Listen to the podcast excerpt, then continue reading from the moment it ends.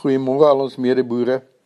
Ons het darm al ons eerste paar druppeltjies reën vir die somer gehad wat dan die stof van die gras af was wat 'n bietjie sal help. En as 'n reël is November maand altyd die beste pryse van die jaar.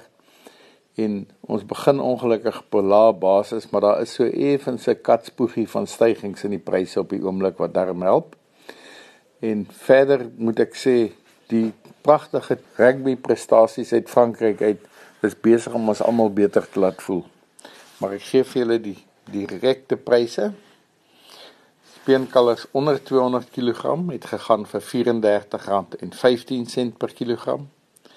Van 200 tot 250 kg R33.21 per kilogram lewendige gewig en oor 250 kg R31 presies.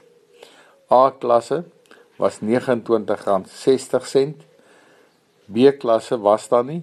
Vetkoeie was R24.15 per kilogram lewendig en maarkoeie op R20.70 per kilogram lewendig gewig. Slagbulle R26.10. Skaapmark bly maar baie pap. Stoorlammetjies R39.60. Slaglammers R37.72. Stoorskape R32.15 en vetskape R32.01. En ons moet onthou dat die stoorskape en self vetskaappryse is op hulle beste die eerste 2 weke van Desember en 'n mens sal daarom dan 'n bietjie van 'n optik verwag. Bokke kan ek julle net 'n tendens gee want die getalle was net te min om prys te gee. Lammers loop so by R48.50 en ooe R39 presies.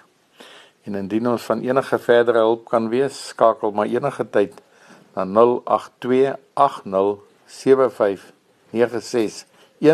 of jy kan gaan na www.vleisprys.co.za. Baie dankie.